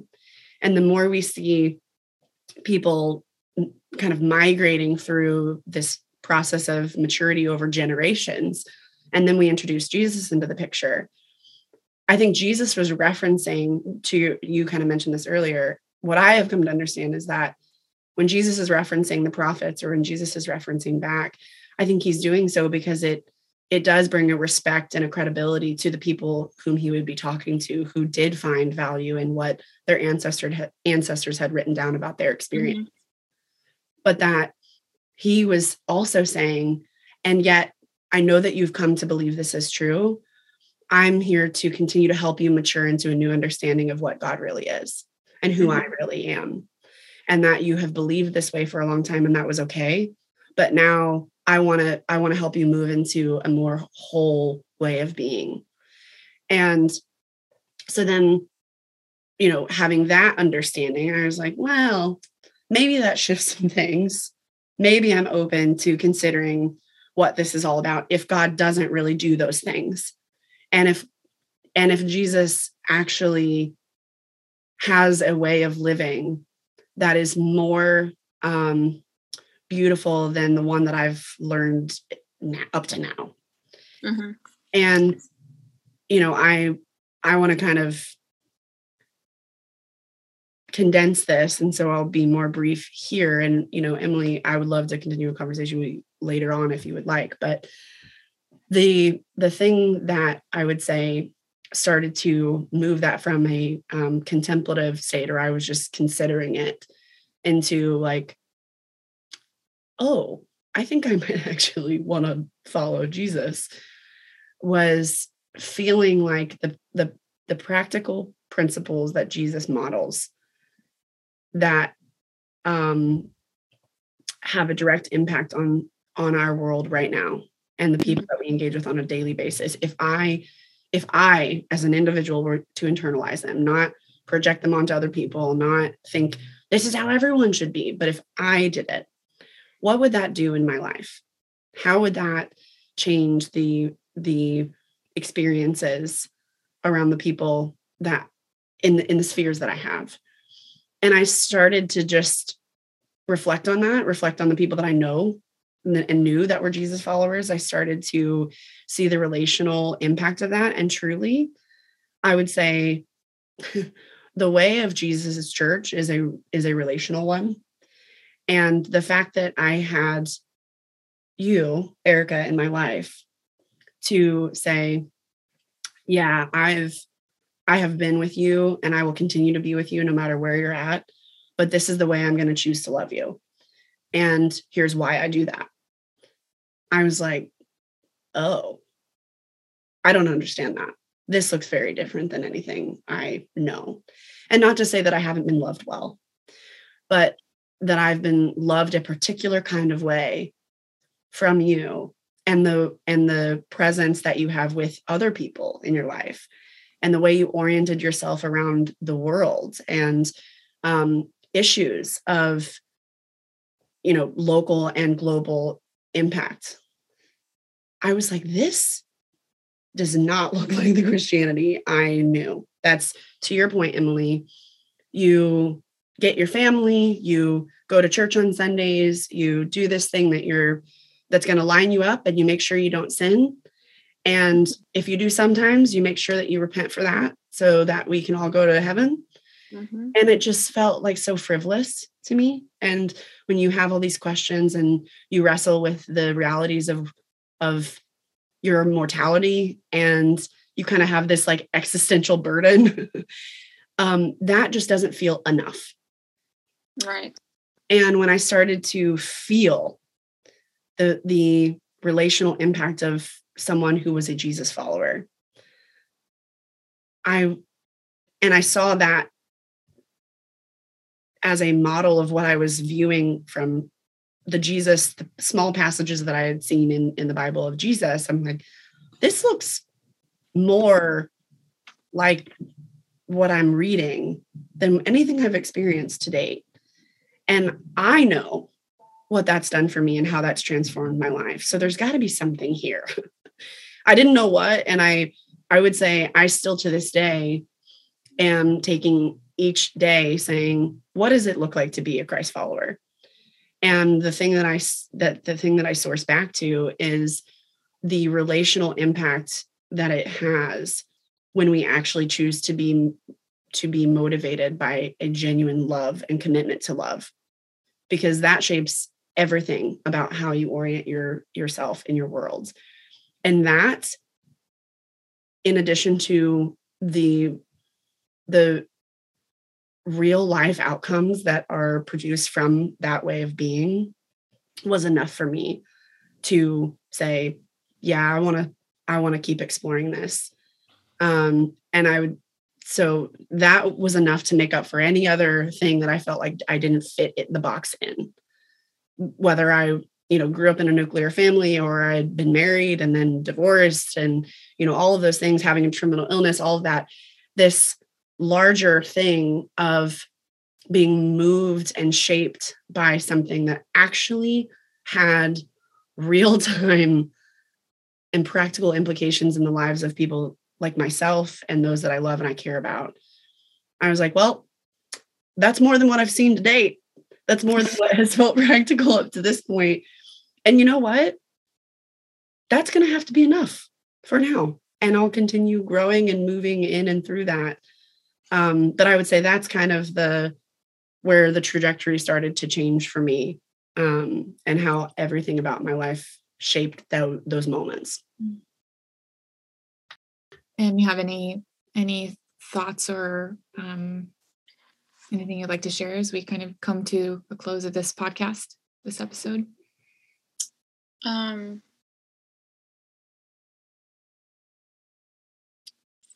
I can I can see I can see where she's coming from. Um, I can see where you're coming from in conversations, and I definitely agree with Sierra in that like I do get more out of like conversation with you, um, and that's helped me like be open to things because um, I'm not I'm not closed off really to anything. Um, I'm open to anything but it's still um, it kind of it, it kind of reminded me of like the book Strength to Love by Martin Luther King. Mm. Um, you know, he, he went a different route than Malcolm X, and I understand both sides as to why you would react one way and why you'd react the other way. And um, so I I kind of get lost in translation there because I think I think we could cherry pick um, we could take we could you know pull jesus out of there and say he had all these really great qualities um, and i see those same great qualities in a lot of activists and things that i like really look up to and try to um, you know live by those qualities of life. Like i really try to believe in like nonviolence and um um i mean just at the end of the day love like just that uh, just being kind. I don't know how else to say it because it's we just live in a really um, critical time. And I mean, when I mean critical, I mean criticism. Like, you know what I mean? Not like in a critical time. I mean, it's hard right now, but we're we're a generation that has just been under the microscope thanks to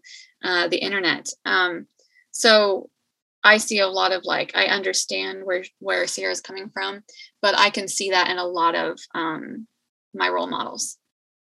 So it still doesn't completely set him apart from me. I mean, maybe I know that he was Reverend King's role model. you know what I mean? So that you know trickles down. Um, but it's it's still just a little bit more difficult for me than that. Yeah, and I I am so glad that you voiced that, and because yeah. this is a conversation, mm-hmm. and we're not I, I, mean the point is to represent different views you know sierra is my friend uh, you're my sister you, you guys have two different stories some pieces that overlap but the the place that her spiritual journey is taking her is not necessarily the place where your spiritual journey is taking you. Right. And, and I think I speak for all of us when I say to those who are listening, like our hope is that anyone listening will find a place of compassion and understanding, a place to relate in this podcast, not a leading question mm-hmm. or you should be like Sierra or you should believe like me or you should believe like Emily. Yep. Um, but like, hey, we're guessing that there's probably you are probably going to resonate with some aspect of what we're sharing here. And I think like people need to create a sorry, I didn't mean to cut you off.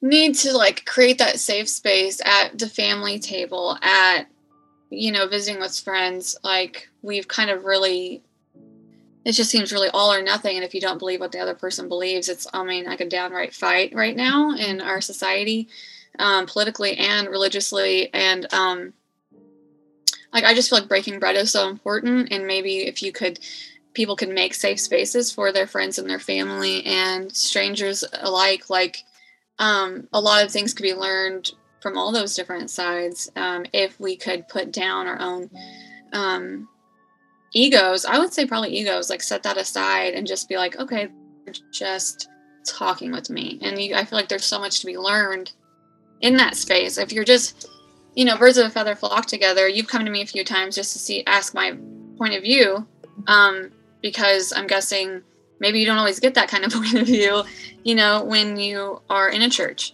Um, so I think it is important and not to act like, it's like so fear based like that i'm gonna rub off on someone like i just have like cooties you know what i mean like right um that's what that's how it feels that how that's how it feels on this side i am not saying that god isn't real i am saying like i just want i want to be able to ask questions and that be safe yeah. and i i think that a lot of people would be able to talk more and wouldn't have might not be agnostic or might be atheist if they had been met in a different way or maybe they'd still be atheist but at least they could say that they met the Christians that they met were kind mm-hmm. and that they did display um like I always liked really like the face of Stephen, you know. Um that always really resonated with me. So like to really try and emulate like what you guys say you believe to you know and they're still going to just be atheists at the end of the day and we know that you didn't have an agenda with us it's almost like a mlm thing like oh my gosh, are you just going and getting coffee with me so then you can pray with me at the end of this and you can just feel like you check the box? Or can you just have a relationship with me and like maybe we can just grow together in friendship and you don't feel like two years down the road, well, that didn't work, so there's nothing here. It makes people like me feel like that's why I can't have genuine relationships with people in the church because I'm either not there yet or my or I might not ever be, or I'm just in a completely different frame of mind that even if I do come to fully embrace and have a relationship with Jesus, it would still look taboo to them because it's not concrete. Yeah. It's not biblically concrete. And so I all that to say, like wrapping that part up is um I, I think if a lot, a lot a lot more genuine conversation would be allowed and people could understand on both sides or in the middle that there are so many gray areas and then a lot of um, good conversation and maybe his life is it's just life is just so relational. You know what i mean? It's like so it's we just we are our our relationships. Like people really help to form us. And if you've just been met with such um judgment and criticism and then you read the bible and it looks that way like it's just you're not going to get me there. Yeah. And I, it is you guys have some duty in that. I mean when you I, from what i've read like when you take it up with him you kind of got to walk some of his walk you know what i mean? So that's hard to not see that. I see that with you guys. I don't see that um or not like how i would like to in my world. So i would love to be able to do that in my area you know? Yeah. Yeah. And something that i'm hearing you say and i think we can all take um, from this podcast as we wrap up this part of the conversation is if we were to approach other people not as projects but as teacher that we would all we would all grow and find so much more fertile um, space within our relationships and in our worlds. With it we don't have to come to relationships with an agenda. We don't have to come at people thinking that it's our job to change them. And mm-hmm. actually when we do that we are like we're sacrificing an opportunity to experience another human being who, you know, whatever your perspective is the the fact that we're here it's so absurd and ridiculous that you know this is what we've been talking about this whole time. You're looking at an absurdity. You're looking at this anomaly that that this life formed somehow. And you're and you are eye to eye with someone. And to and to give that away for the sake of trying to change them to give that away for the sake of trying to control them. What yeah. a loss mm-hmm. when we could actually engage one another with dignity and respect and say like you know what you're going to teach me something and i'm grateful for you because you've lived a life i haven't lived you've walked a walk i haven't walked you've weathered storms i haven't weathered and and and you have weathered storms that i have too and mm-hmm. i can't know any of that stuff if i come at you um needing to change you needing something yeah. from you needing to get you to be like me mm-hmm. man what how many opportunities would unfold before us if we were just allow ourselves to open up in that that one way. Yeah just experience one another. Yeah. Really be present. Mm-hmm. any parting thoughts sierra? No i mean i, I think i think that kind of ties a, a pretty solid bow on a lot of the things that we've talked about because i can see i can see the ways that you know various portions of our conversations connect to that very that very thing of how do we relate to other people? How do we wrestle with the fact that we are all here mm-hmm. for one reason or another? Why are we here? We are here. yeah. And what do we do with the time that we're here? Um, yeah, I think that that makes that brings a lot of this at least to a point of how do we relate to the the person sitting across the table from us at any given point and what informs how we approach those scenarios when we are seated across from someone mm-hmm. alike or different from us.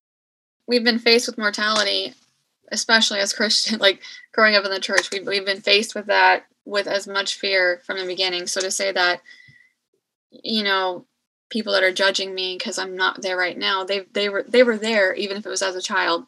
We're yeah. all trying. We're all, we're all we're all trying to get somewhere at the end, almost together. You know what I mean? So um, I don't know, find some joy in that or some grace in that when you're talking to people that aren't like you, you know? And that's where we will wrap up this week's episode. Coming up next week, we will do our question and response. That's when Emily and I will take the input and the feedback and the questions and thoughts that you have so graciously submitted and share them and give our responses because we probably won't have satisfying answers, but we're happy to continue this conversation with you. If this episode or this podcast in general has brought things up that you would like someone safe to talk with, I would love to connect with you. You can reach out to me at my email address, ericka at holydistrict.org. And you can also connect with us on social media at Rediscover Sacred on Facebook and Instagram. We would really love to connect with you and to hear from you and to maybe find a way to keep on journeying together, just taking our next steps toward becoming more whole and healthy people. So, thanks so much for joining us today, and I look forward to being with you again next week. We'll talk to you then. The Holy District is a growing network of people in the United States who are finding creative ways to live integrated Jesus in their lives, in their communities, with their communities, and for their communities. We're committed to rediscovering the sacred in the everyday spaces where we already live and work, and we're grateful that you're a part of this with us.